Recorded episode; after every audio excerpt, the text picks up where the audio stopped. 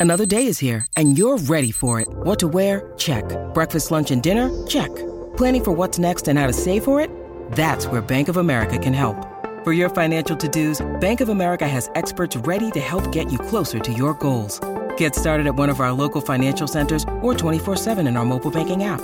Find a location near you at bankofamerica.com slash talk to us. What would you like the power to do? Mobile banking requires downloading the app and is only available for select devices. Message and data rates may apply. Bank of America and a member FDIC.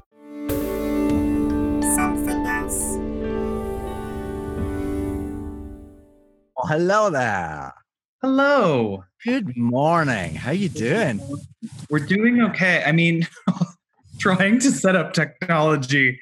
I realize that if technology is like the future, I might as well just throw myself in the lake right now. Well, this is working. I can see your face and hear your voice. But yeah, stand by. David Tennant does a podcast with Dan Levy. I wonder, Dan, if I may call you Dan, mm-hmm.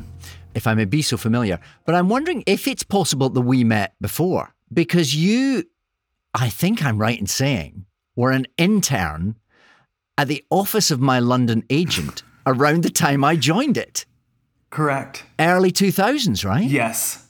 It is very likely that you heard a very nervous voice on the other end of a phone call, fielding a call from you, being the go between between you and your, your agent. Yes. Is that what you did? You answered the phones? Yeah, well, I started as an intern, and then I guess one of the assistants went on maternity leave, and I was asked to take over the, the role of an assistant, which Oh. at the time I didn't know how crucial assistants are to the agents. A swift promotion. Oh, it was a it was a promotion that I was not even aware of at the time.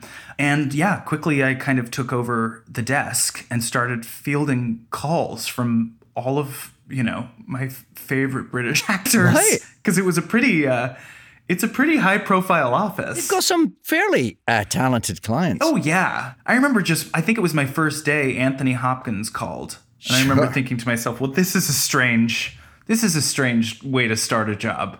Realized very early on that I did not want to be an agent. Okay, but did you think you might? I mean, is that why you were there? No, I was there actually to I'd never left Canada before and I had it was my third year of, of college and um, I had had a pretty bad breakup and I thought I need to eat pray love my way out of here and went to to England because I had always wanted to to live there and so I did and managed to get a, a, a job an intern job at the agency and then found my way to an assistant's desk but it was so I mean it's such a fascinating place to work Yeah, a lot of dogs roaming free. So many dogs. Yeah. I remember at the time all the carpets had been torn up because the the dogs, I guess, had had pissed all over the carpets. Uh, yeah, there's a television show in there at some point. I yes. think. As an intern, were you on dog duty? Was that? Did you have to clean up after them? Uh, yeah. I uh, also at one point remember having to wrangle the dogs for a photo. From what I recall, was for kind of like a. a Hound and Squire magazine, and they needed a picture of all the dogs on a couch. So I spent a good portion of the afternoon wrangling, I think it was like five dogs to put on a couch and take a picture. And then by the time I got to taking the picture, I looked over and half the office was at the door laughing at me. Sure, they were. Because I guess the whole thing was just so absurd. Yeah. And they're like, this poor, poor intern. How long were you there for? Um, I was there for about five months. Okay. And then the and then the ter- the terrorist attack happened.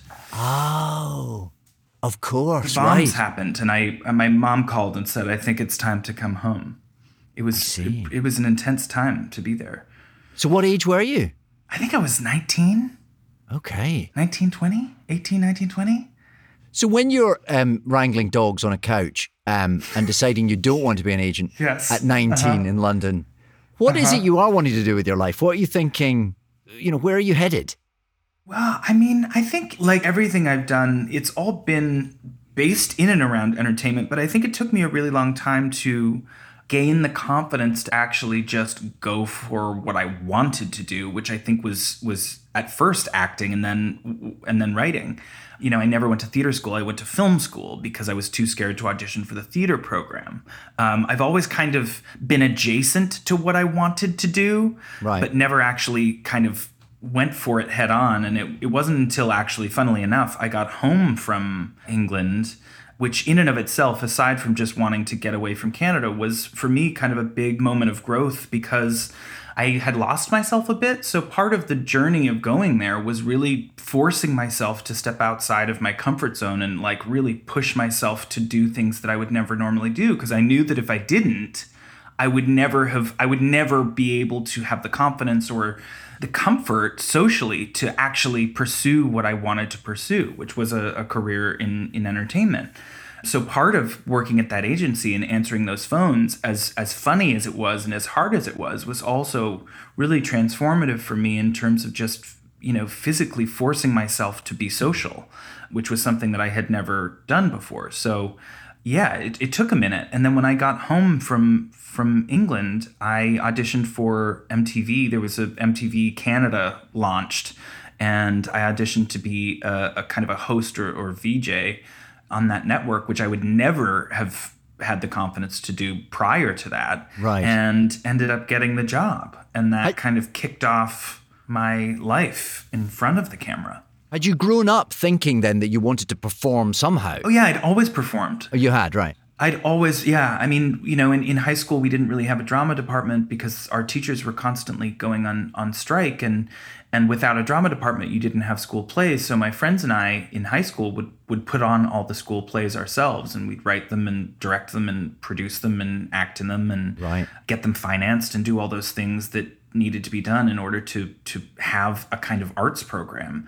I loved it. It was the greatest time and and something that I had been questing after. I think when high school ended and everyone of my friends kind of went into theater programs, I just for some reason couldn't muster the courage to put a monologue together and actually walk into an audition room to to become a, a theater student. So that's where things kind of I think fell off for me. But like anything, if if you want it bad enough, eventually eventually you kind of work towards getting it. I think. Because obviously you grew up, your dad is a, a very well known actor, your mum's a screenwriter. So how kind of, how showbiz was your childhood? It wasn't actually that. I mean, I, I think as as well known, I, I think as my dad is, he really was very conscious of the fact that he didn't want us to grow up in entertainment. So he, we were raised in Toronto, my whole family, and that was a sacrifice that he made because I think not being in Los Angeles, not being based in Los Angeles when your, you know, when your career is is based there is is certainly going to cost you work. This was long before we could put ourselves on tape over the internet and Sure. send it, you know, Yeah. send it along. But that was important for him that we have an upbringing that that is not kind of steeped in in Hollywood. And is that because he he, he knew LA and he knew how fucked up it can be that he thought, I'm I not putting my kids through that? Okay. I think so. It's a scene, and I think he just didn't want that to be, you know, something that my my sister and I, you know, grew up in. yeah. And I'm so grateful for that because I I don't want to have been raised in LA. Yes. I really loved being raised in Toronto and going to my, you know, just going through life not being tied to to the industry. And how did you feel about your dad being on screen? Did that make you like a celebrity at school? I'm presuming you weren't at school with other Hollywood No. actors' children. No, no. Occasionally, you know, we would run into a, a, someone whose whose maybe parent was um, was part of the Canadian entertainment industry or music industry or something. It was it was actually quite hard for me because growing up, I didn't like a lot of attention, and anywhere we went with my dad, particularly in Canada, because his show SCTV was such a, a part of the Canadian sort of the tapestry of Canadian culture He was a big star. It was such a formative show for for Canadians that anywhere we went, obviously eyes would fall on him and attention would would kind of fall on us, and I was so uncomfortable by it that I think for a long time I um I like pushed it away and I'd try and you know I'd be walking a few steps ahead, and it wasn't until I think I was in my like late 20s that my dad and I ended up having this conversation where I had to clarify because I think for a long time he had interpreted my wanting to distance myself physically from him as as as a kind of tension between us when in actuality it was really just me trying to avoid people's glares Right. So did you get angry with your dad? Did it did it annoy you that he was No, it was just I just wanted to I just didn't want to be I just didn't want people staring at us. I didn't want people kind of, you know, coming up to our t- tables at dinner. I mean, you know, Yeah. uh, I, I would only imagine that that you get that that a lot all the time. It's a strangely kind of invasive thing and, and at the same time i think when you sign up for something that is for a job that is so public there is that conversation that's like Yeah. well you asked for it Yeah. and to which I would say, yeah. I mean, you you do you do welcome attention, I suppose, by putting yourself out there in in the in the arts like that. But hmm. at the same time, I do think that decency is decency.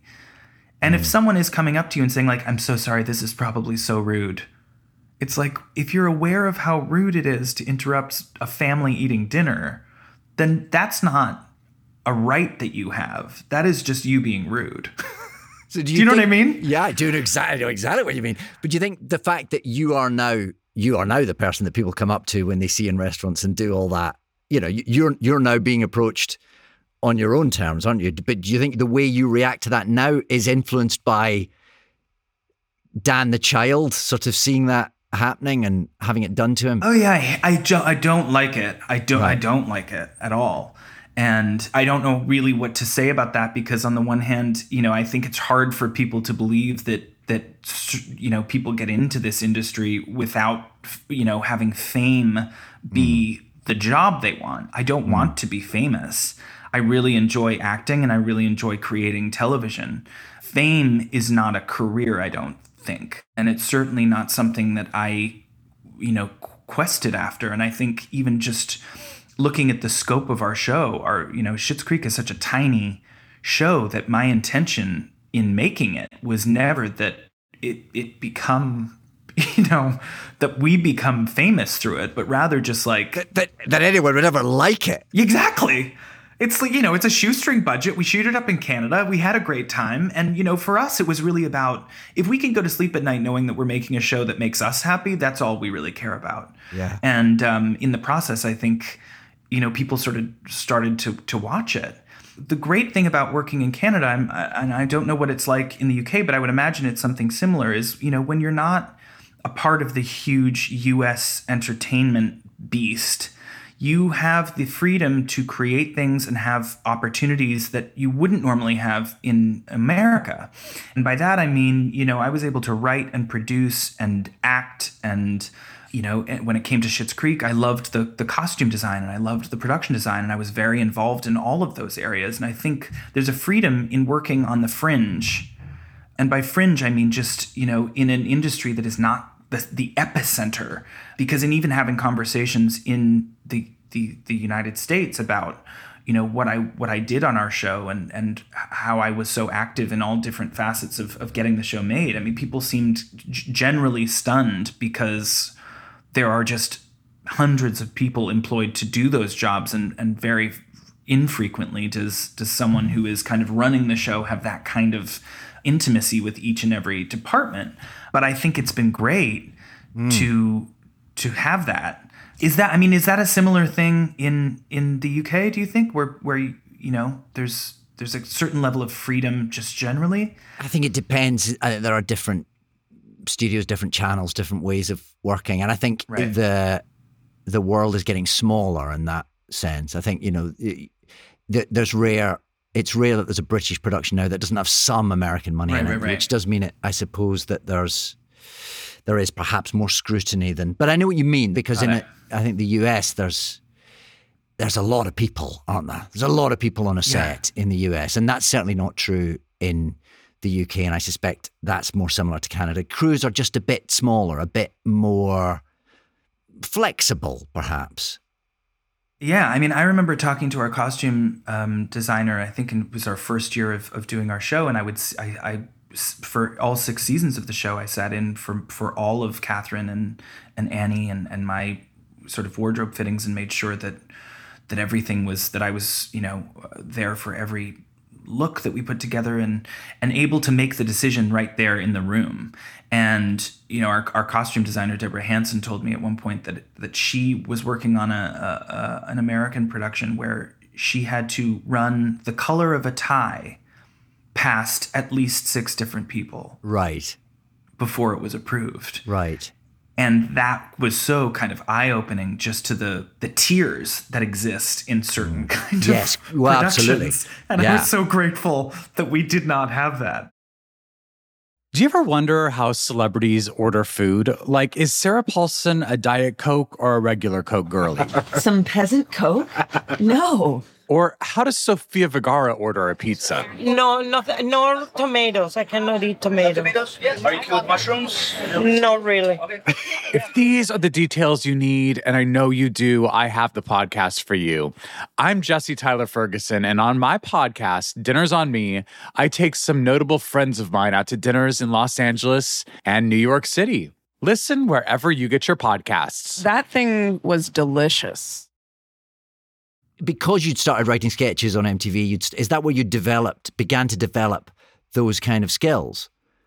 I don't really even know. I mean, I think it really. I went out to LA for a bit when I quit my job at MTV, and Okay. even when I left my job and I didn't know where I was going to go next, I really didn't know whether I was ever going to find that thing that made me feel completely fulfilled, you know, professionally speaking. And I didn't even know what I was going to do. All I knew was that when I left, having had some relative success in Canada, the biggest choice that I, I made when I left was to just not let the ego of it all, the perks, the fact that people kind of know who you are, the fact that you can get a reservation at a restaurant affect what I was going to do next. Because I felt like if I was going to hold on to the ego side of the job, I would be in trouble. And I think in doing that, part of what I did was sit down and start to think of how would I perform again? And if it wasn't going to be hosting a television show, what was it going to be? And I've, you know, I always wanted to act. And, you know, I think when you're out of the industry for, for in my case, it was eight years as a, as a television host and I wasn't able to audition for, for acting roles. When you've had eight years away and you try and walk into an audition room and impress someone, Yeah. it's, um, it's not going to go well. And so, you know, So was it rough for me? getting- Oh, terrible! I'm the worst auditioner in the in the world. Why? I mean, that's really where the I get so nervous, and my nerves often affect my ability to memorize lines. That was why I couldn't audition. I mean, I would screw up the lines, and then you know, if if the casting director was nice, they'd tell tell me to step outside and take a breath and come back in. I think if a man. casting director tells you to step outside and take a breath, you didn't get the job You could probably step outside and keep going. Yeah. step outside and don't come back. Yeah. Uh, so I just, you know, for me, it was about writing something for myself that might showcase, you know, what I think I can contribute as an actor. And So you, the, there was expediency. You just thought, I can't get the parts the traditional way. I'm going to have to write something and put myself in. yeah, I was like, if I got the job, I think I'd be okay. Okay, It's right. getting the job that's Yeah. the problem. Yeah. Because, you know, you, I mean, auditioning is its own It's discipline. horrible. It's, it's like, it is Yeah. its own skill set. You're quite right. And And- not necessarily the same skill set that a good actor has in the box. No, because it requires the ability to combat your own nerves Yeah. and anxiety and walk into a room and perform for strangers. Um, terrible, terrible at it. Yeah. Now you're on the other side of the table, as it were. Yeah. Now you're auditioning actors. Are you hypersensitive Yeah. to that? So sensitive. Yeah. I'll give people, I mean, I'll take up way more time. The, our casting director, when we first started seeing people for Schitt's Creek, was like, these sessions are eight hours long and they should be four. and I was like, well, there's something in each person that walked in here, and I will mine that performance Is there, it is. Dan, though? Is there, or do you know the minute they walk in the door? You, I mean, listen. Sometimes you know instantly, Yeah, and, yeah. and then, but I will always give someone a second chance because I know the feeling of walking in, doing it once, and having someone kind of just say, "Thank you so much." Yeah. So Schitt's Creek, is that the first time you worked with your dad? Yeah, Right. And did you take the idea of working together to him?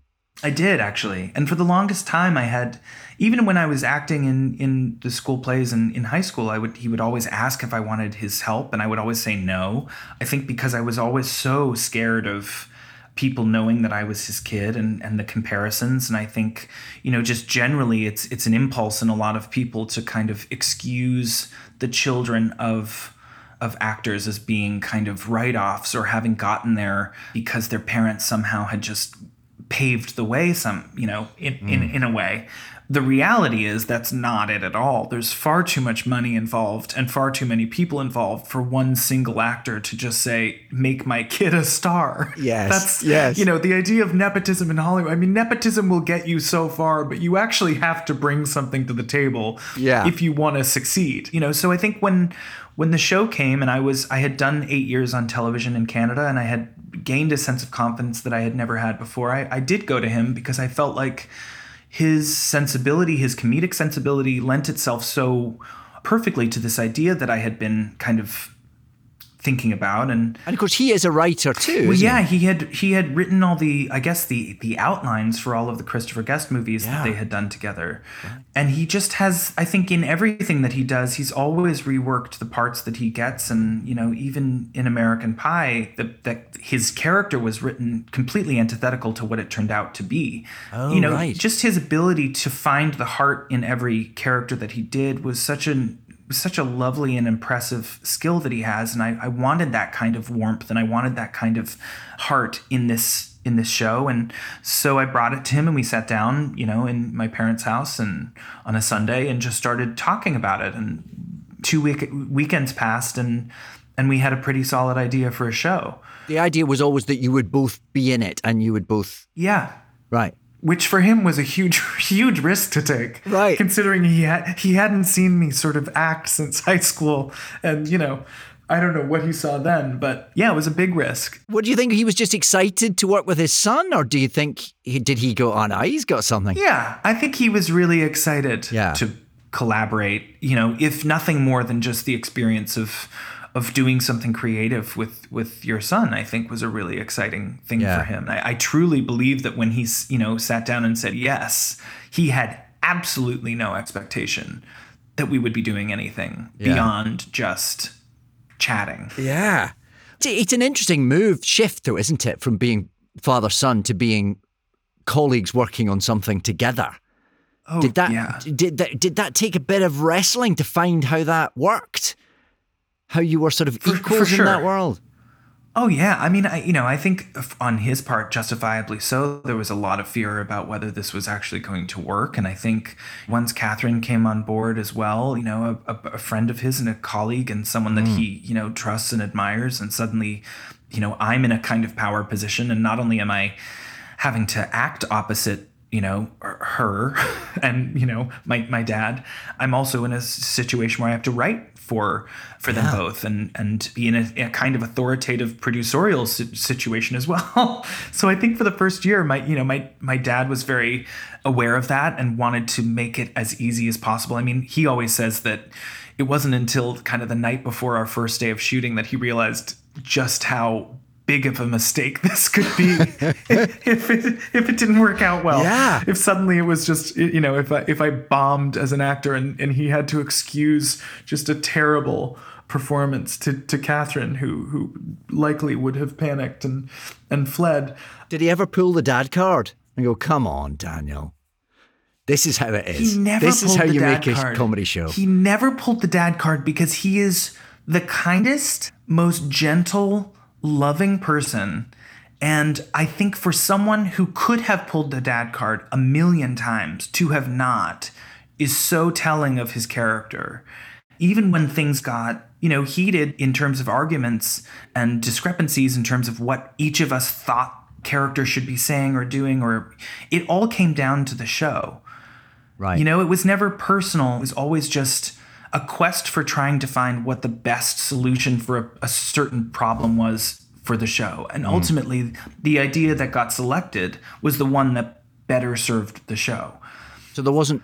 There's not one of you who's who's more ready to concede ground. You're you're both pretty good at knowing.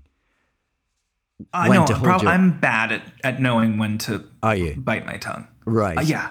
Right. Yeah, because I think at the time, like, you know, looking back on it, I had been in the writer's room with all the writers and I kind of knew backstory on the characters that he didn't know. So I came in like, you know, like a bat out of hell saying, no, we need it to be like this and we need it to be Okay. like this and we need it to be like this. He made one single suggestion and suddenly it unraveled my entire argument and we ended up going with his idea. Ah, there you go. But, you know, I was always kind of, I think because I wore so many hats on the show, I was always kind of I'm I was the one on edge all the time, and he was kind of the calm voice of reason.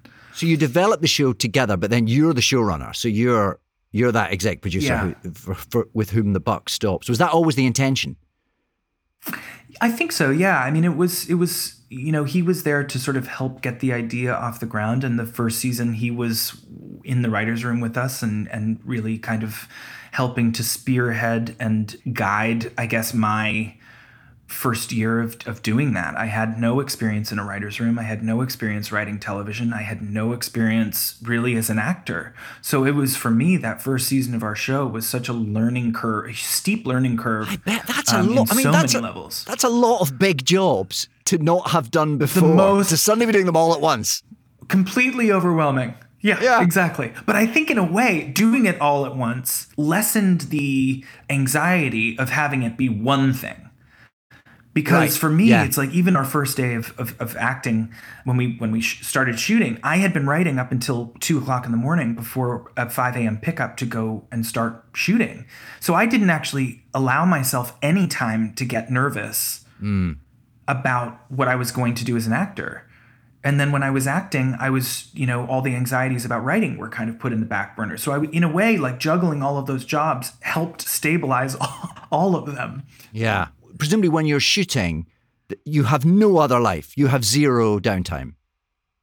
No, oh gosh, no, yeah, no, nothing. And even when you're not shooting, I mean, even in the t- in the few months that we had off, I was starting to think about the next season, and str- mm. you know, it, it was unrelenting in in the sense that it, your job was never done. It really never stopped until the show stopped. I mean, my job really never stopped until the last episode of our series aired a few months ago, mm. And it was very disorienting Sure. because I've just been been accustomed to uh, to always thinking about it. Yeah.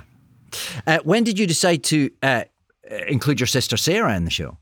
Well, she had. I mean, she she had gone to theater school um, when I opted not to. So she actually She's a did- proper actor. Did the work, and she's she's a proper actor, and had been working, you know, as an actor bef- before I had been, and you know, the part was written for her, and um, she just took it and ran with it. And that obviously that's quite a family dynamic on the on the set. Are you are you all okay with that? Does that alter your family relationships, or are you? Yeah, I mean, I, no, I mean, I think it's it, it's it was other than my dad kind of being just a a little too eager at times. Um, A little too eager? Yeah, yeah, yeah. Other cast members would sort of describe him watching the monitors while, you know, myself or my sister were acting and kind of mouthing the lines Oh, nice. along with us, like some kind of stage parent or like dance mom or something. And it, you know, at time, I mean, he just likes to be a part of it. And in the times where I, you know, I had to be kind of in the intimate moments with my my boyfriend on the show, I, I did often sort of ask the PA, like, can you just make sure my dad, and we don't, he doesn't need to watch me kiss my boyfriend a hundred times today. He can go off and do something else.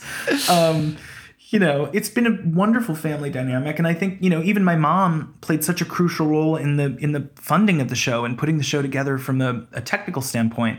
And it's it's it's certainly I think getting to work with your family in that capacity, and particularly as actors, to get six years of your life kind of documented on film is such a a, a rare and wonderful gift that we're all so grateful for. So for me, it's all about how do I how do I get them back in whatever I do next. Yeah. It, its success grew very gradually, didn't it? As it slowly found its way around the world, probably probably on Netflix and Yeah. And and, It's and it's not generally how a TV show works. No. Usually you're not afforded this kind of slow burn. But I do think it's a wonderful testament to the fact that, you know, TV shows, particularly smaller ones, really need to breathe. And that the you know, the culture of just canceling TV because it's it's not, you know, bringing in huge huge huge numbers, which uh, you know, I understand from a business standpoint. You know, I think the fact that our show has grown in the way that it has to really be kind of recognized, you know, at, I guess at this point as as a show that sits on the same shelf as some of the larger, more expensive American and British television shows, it speaks volumes for for the team and for the fact that, you know, TV shows need some time. Mm. And you know, when when we we didn't get on Netflix until our third season, and then when we did, that really cracked open this whole new world of viewership. Because up until recently, if you weren't in Canada and you weren't, you know, a subscriber to Pop TV, which is a very small network, you would never have seen it. Mm. And it it does feel like the characters really sort of blossom as we get to know them. I, how much of that was? I mean, obviously you and your dad, you're pitch perfect uh, throughout, and then you've got uh, Catherine O'Hara and Annie Murphy as your mother and your sister, and they're. Were you finding? As a writer, that you were responding to them, that those characters were sort of growing. You would take what they brought, you would give them something back. Was it a sort of evolving thing, or did they just take it and run with it? And No, no, no. I think well, even you know before we started working, you know, I had sat down with Catherine multiple times just to discuss everything from how she wanted her character to speak to how she wanted the character to be dressed to, um, you know, everything in between. And um, you know, she brings so much to the table just in terms of laying the groundwork for her character before we even begin. And then it was really just running with what people had to offer and what people brought to the characters. And I made sure before we even started the show that I sat down with with most of our actors and just you know, walked through the pilot episode with them, asked them if there was anything that their character said that they didn't feel was in line with what they want their character to be, and really kind of personalize the experience from the beginning so that when they walked on set, they were as comfortable with that character as they possibly could be. So that was really important. And I think just inherently the the structure of the show was about a group of people who have no idea who they are. And the goal was that, you know, the more seasons that we got, the more we were able to peel back the layers and expose these people for who they really were. And and you know, and have their have their eyes open to the fact that money doesn't solve problems and money doesn't bring happiness. I mean, it's a not a novel idea, but was something that was um was really fun to explore. And fortunately, we were given that kind of runway to tell these stories um, in a comedy. But even like the sort of uh, the tics of the characters seem to come from a very truthful place. Like uh, the the way oh David is now how my wife summons me. that has become, Yeah, I mean, you know, it, you know that becomes it becomes becomes almost haunt, it'll haunt me for the rest of my life. Sure, it becomes almost a catchphrase, and yet it never feels untruthful. I suppose was that something like and- like the way the way Moira says "bebe" become you know again now that's how we say that word in our house. Yeah. and I suppose these things only really work if they're not too self conscious, if they arise out of the truth of the characters. Is that fair? Yeah, and I think we always made sure that there was a level of freedom in in performance. That if people wanted to try things or say different things, we would tr- we would certainly entertain them because that's where I think the the real DNA of what the actor brings to the table Yeah. comes in. And for us, it was about I would say it was about like 70 30, 75 25 in terms of scripted versus um, improvised. We always tried to leave some room for improvisation. Oh, so there was stuff that And, would happen um, just on the floor between takes. Oh yeah, and we you know we do a rehearsal and work things out in a rehearsal before we even shot. Okay. So you know, but again, I think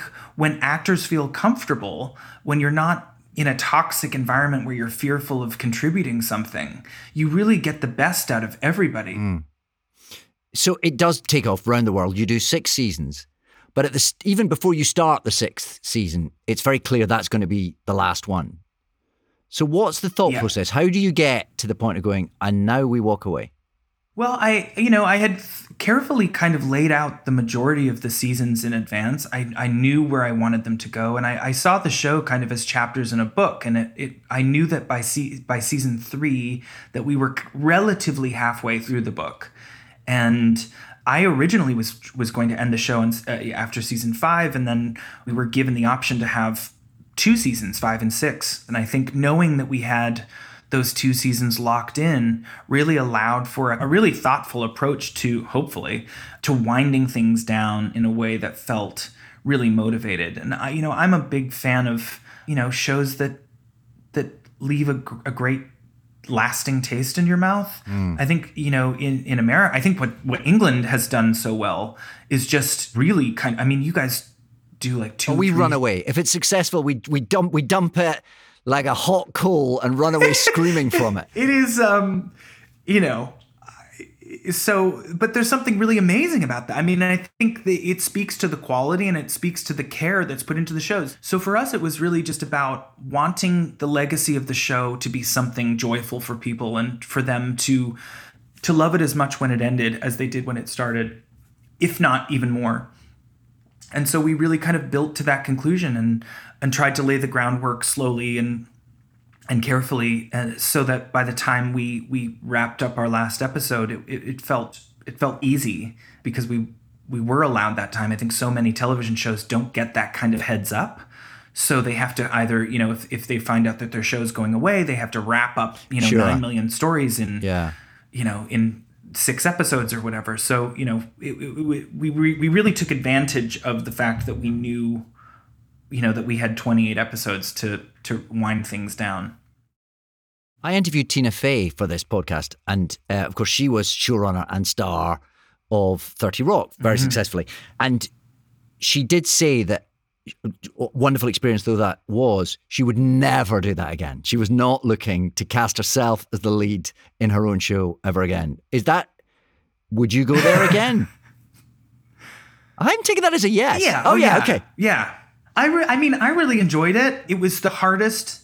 It was the hardest six years of my life. It was. I've never had less sleep. I've never had higher anxiety. I was having to see, you know, a, a masseuse because I was getting tension headaches because my whole my shoulders just turned to to kind of just hard blocks of of just tension muscle. But I wouldn't trade it for the world. And I think you know t- to to be receiving the letters from people that we've we've been receiving to to know that the show has has brought kind of laughter and joy into people's homes and in, in some cases has really changed family dynamics and, and personal dynamics when it comes to sexuality. I mean, you know, mm. those are things that you never intend. Well, that's interesting. I want to I want to talk to you about that because that it, it is one of the very refreshing and delightful aspects of Schitt's Creek that it exists in this world, beautifully devoid of bigotry. And you've been very rightly praised for presenting a very positive, Yes. progressive world where where love is celebrated no matter what, and indeed gay characters within that are not being persecuted or made fun of or finding it difficult to be themselves. Was that were you aware that that was a particular worldview you wanted to present from the off, or did it just seem did it present itself to you as you started writing? It originally started just with the idea that we didn't want the town of Schitt's Creek to be the butt of the joke. I think so often small towns are caricatured and poked fun at and ridiculed. It was Yeah. imp- it was important that the small town in this show be way more together than the family that was coming to stay in it, and that our family be the joke and not the town itself. And I think in exploring what that meant, we very quickly realized, oh, well, we have an opportunity to actually use this town as an example of how healthy and constructive it would be if there was no bigotry in it. Uh-huh. And so slowly we realized, okay, well, what if there was no homophobia? What if we just never told that side of the story? And I think in doing so, it affected a, a huge kind of ripple effect, you know, effect in, in people's homes. And I think by presenting a kinder world than the one that we're living in, and the show kind of existing at the time when the government shifted in America, mm. you could sense the fact that people were turning to the show and for different reasons. Before it was just like, oh, this is a funny show, and now people are turning to it because what they have outside their doorstep is scarier than what we were presenting, you know, on our on our television show. And I think people really kind of clung to the philosophy that we will all be better people if if we just accept each other for who we are and love each other unconditionally. So that was really kind of from from very early days the the mandate. And I think by abiding by that philosophy it it only strengthened all of the storytelling with all of our characters particularly the queer characters on the show because you really got to tell stories that I had never really seen before. Because so often when you tell queer stories on television you you know you have to show bigotry or you have to show the tension against it and you know as a, as a gay person who rarely saw gay characters have happy endings it was so crucial to me that my character have a happy ending and find love and it doesn't end in tragedy or death because that is Yes. kind of what we have become conditioned to expect Yeah. when we watch um, gay characters on television Sure. I'm presuming because uh, maybe I'm over presuming, but because you came from a, a, showbiz household, coming out wasn't a, a difficult thing for you yourself. No, I mean it was difficult in the sense that I think you you you overthink things and you don't. I mean, for, for me, so much of my own experience, I kind of in a way like wrote into the coming out episode of the show which is mm. this irrational fear that you have where you know you know that your parents are going to be fine with it but what if it changes things? What if it's something different? That was that was certainly how i felt even though i knew my parents would be completely okay with it. It's it's such a strange experience and i think it's it's such an isolating experience because straight people don't ever have to proclaim to their family who they're attracted to. It's such an awkward thing to to say to your family. Yeah. You know, because that's ultimately what you're being asked to do is to to say I am attracted to this person. And as a teenager, I mean, I think you're so uncomfortable just generally with the idea of of sex you know conversations with your family. Oh God! To do not something, just as a teenager. You just generally, yeah. exactly. You know, so it, it is such an unnatural thing, and I, I I do hope that at, at some point we we don't have to have people come out of the closet. That it just you know people can live their lives without having to proclaim who they who they love. Mm. Um, but yeah, it was it was yeah it was relatively easy for me as someone who is openly gay, do you then feel that, that people have an expectation that you will tell gay stories? And is that is that okay or is I, that limiting? I, no, it's not limiting because I think I'll always have gay characters in whatever I do. I think the the great thing about the show and, and what I've always wanted to do is just be as inclusive as I possibly can, include characters that represent my life in a way that doesn't feel like there has to be a lesson learned. And I think the casual nature of of just including people is what we need more of um, just generally i think in, in television without having to you know make the the gay characters the butts of the joke or the punchline. I think it's just showing people who they are. That's what li- that's that's sort of life. Mm. and i think as a result i will always have queer characters in, in whatever I continue to to write just because that's it's important for me. And it's such a necessary conversation mm. to have I think that that very casualness that you talk about is is what's exactly. so joyous, isn't people it? People need In, to see themselves yeah. reflected on television screens, and I think we're realizing more and more that there are so many people who have not seen themselves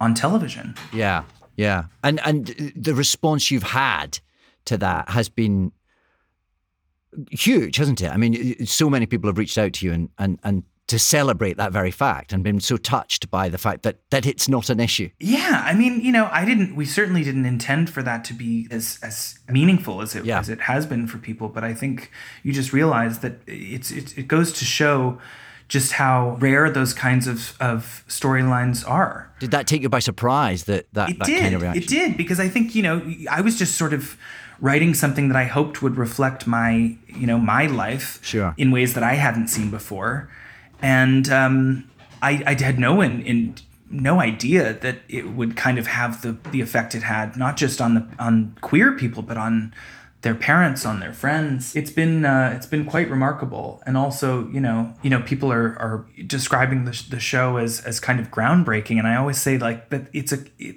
it's a strange compliment because it shouldn't be groundbreaking at this point. Yeah. You know, it, it's 2020. These kinds of stories should exist all over the place but I guess to be a part of of this new kind of wave of television that feels inclusive, I, I it's it's a wonderful it's a wonderful time to be making television. Mm.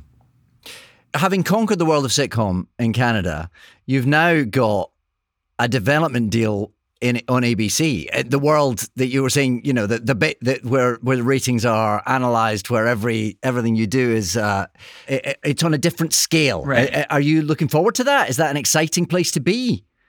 Yeah, it's been great.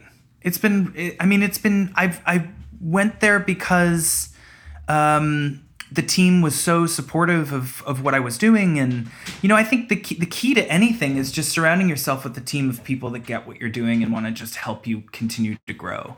And that's what I'm doing. And you know, there's there's a lot. We're developing a lot I mean, it's exciting. It's an exciting kind of new world. And, you know, there's been a lot of things that I had been kind of jotting down while I was doing Schitt's Creek. And I think because I chose to see that all the way through from start to finish, you know, it didn't allow for any space to develop anything else. So, so now I kind of opened up the journals that I had been keeping and, and really started to, uh, to look at the ideas that I had had while I was working on Schitt's Creek. And, and some of them were, were, were properly developing at this point and some some other ideas just came to me you know in the past few months. So it's it's a whole new world and it's really it's it's really exciting. And i you know i think the fact that people seem to like the show has afforded a level a level of opportunity that i had never seen coming. And yeah so i'm you know i'm i'm excited to sort of get a few things off the ground in the next in the next year or so and um and hopefully work with you. Oh, if you'll please. if, if you'd be willing Daniel, you don't have to ask twice. okay Do- great The very you've, you've already said too much. I'll be outside your door waiting for a script. And I did- would love that- nothing more. Having had that massive success, does that does that feel like then the, the pressure to do something is is is greater, or does or actually does it work as a confidence to feel like you're allowed in the room now?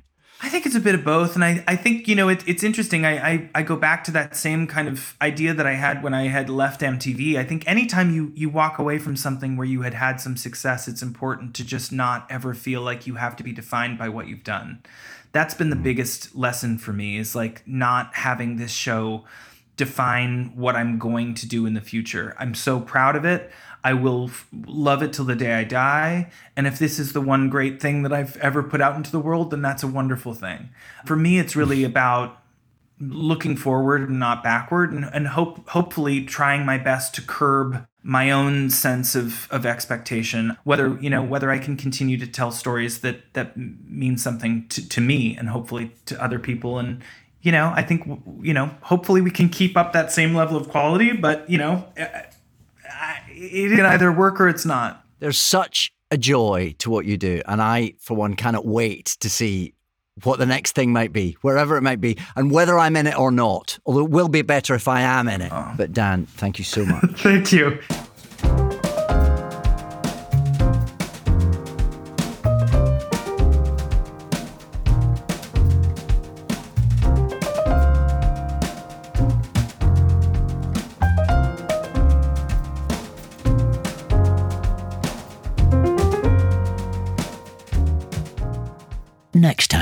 got married in the theatre after the matinee. All the audience left. We got married on the stage. Hugh was a witness. Hugh Jackman, nicest man in show business, was the witness at your wedding. How lovely. Yeah, yeah. He even um he didn't sign it with a pen. What he did was he has a, a Wolverine claw that's got three pens on it that he does these signatures with. And he no, I'm joking. I thought, what? Your Where face! is that going?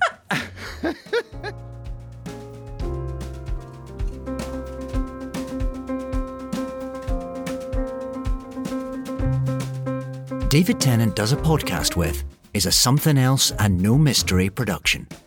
Produced by Zoe Edwards. Additional production from Harriet Wells, Sarah Camlett, Steve Ackerman, and Georgia Tennant. The sound engineer was Josh Gibbs. The executive producer is Chris Skinner.